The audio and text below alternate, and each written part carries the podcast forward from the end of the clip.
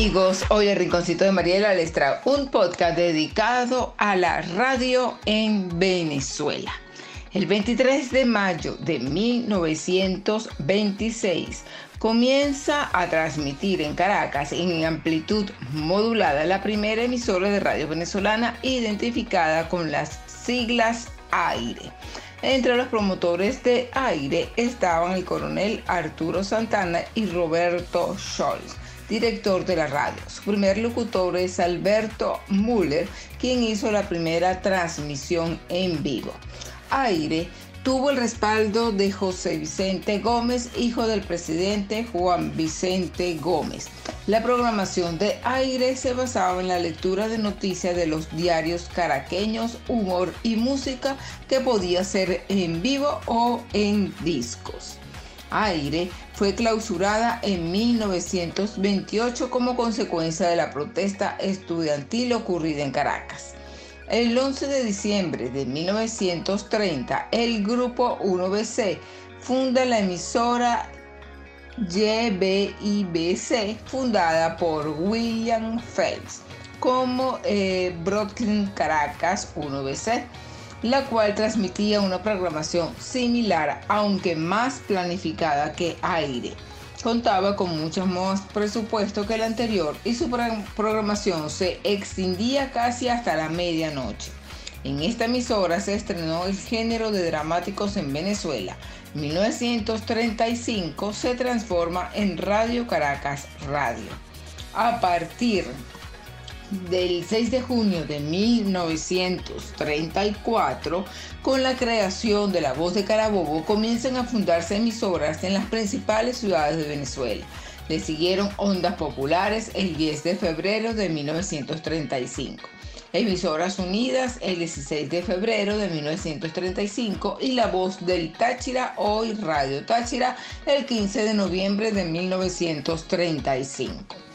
En 1936 se aprueba el primer marco regulatorio para la radio y en 1940 es derogado por la Ley de Telecomunicaciones durante el gobierno de Eleazar López Contreras. La masificación de la radio ya era un hecho, o al menos en Caracas en la década de los 40. Surgen programas como El Galerón Premiado o La Familia Bucci-Pluma, que tienen buenos niveles de aceptación. Amador Bendayán conduce álbum estelar de la voz de la Pilco hasta 1949, cuando formó pareja con el actor cubano Abel Barrios para hacer el programa El Bachiller y Bartola. Aún recordado como el espacio humorístico de radio más popular en Venezuela en su época, el béisbol y el boxeo comenzaban a, a transmitirse por la radio y aparecen las radionovelas cubanas.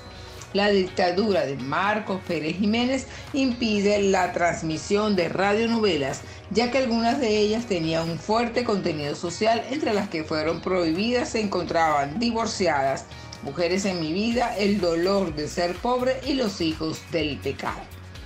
La radio se vio en peligro cuando aparece la televisión venezolana en 1952 Muchas de las empresas preferían no invertir en el sector por la disminución de la audiencia.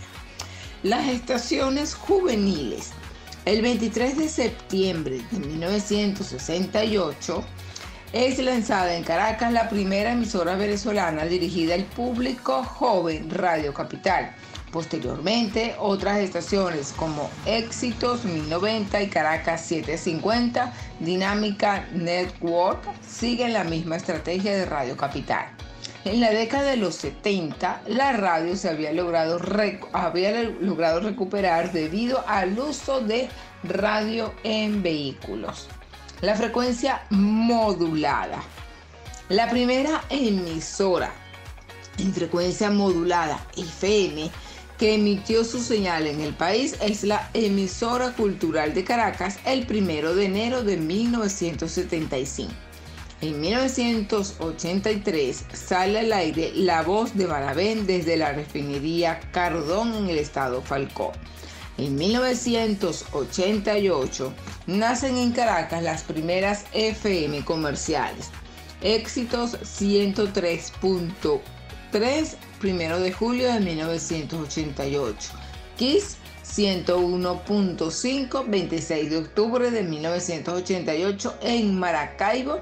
La primera emisora FM es OK 101.3 FM que salió al aire en el mes de octubre de 1991 y Mundial FM 103.3 actual Radiorama Estéreo 103.3 Día de la Radiodifusión.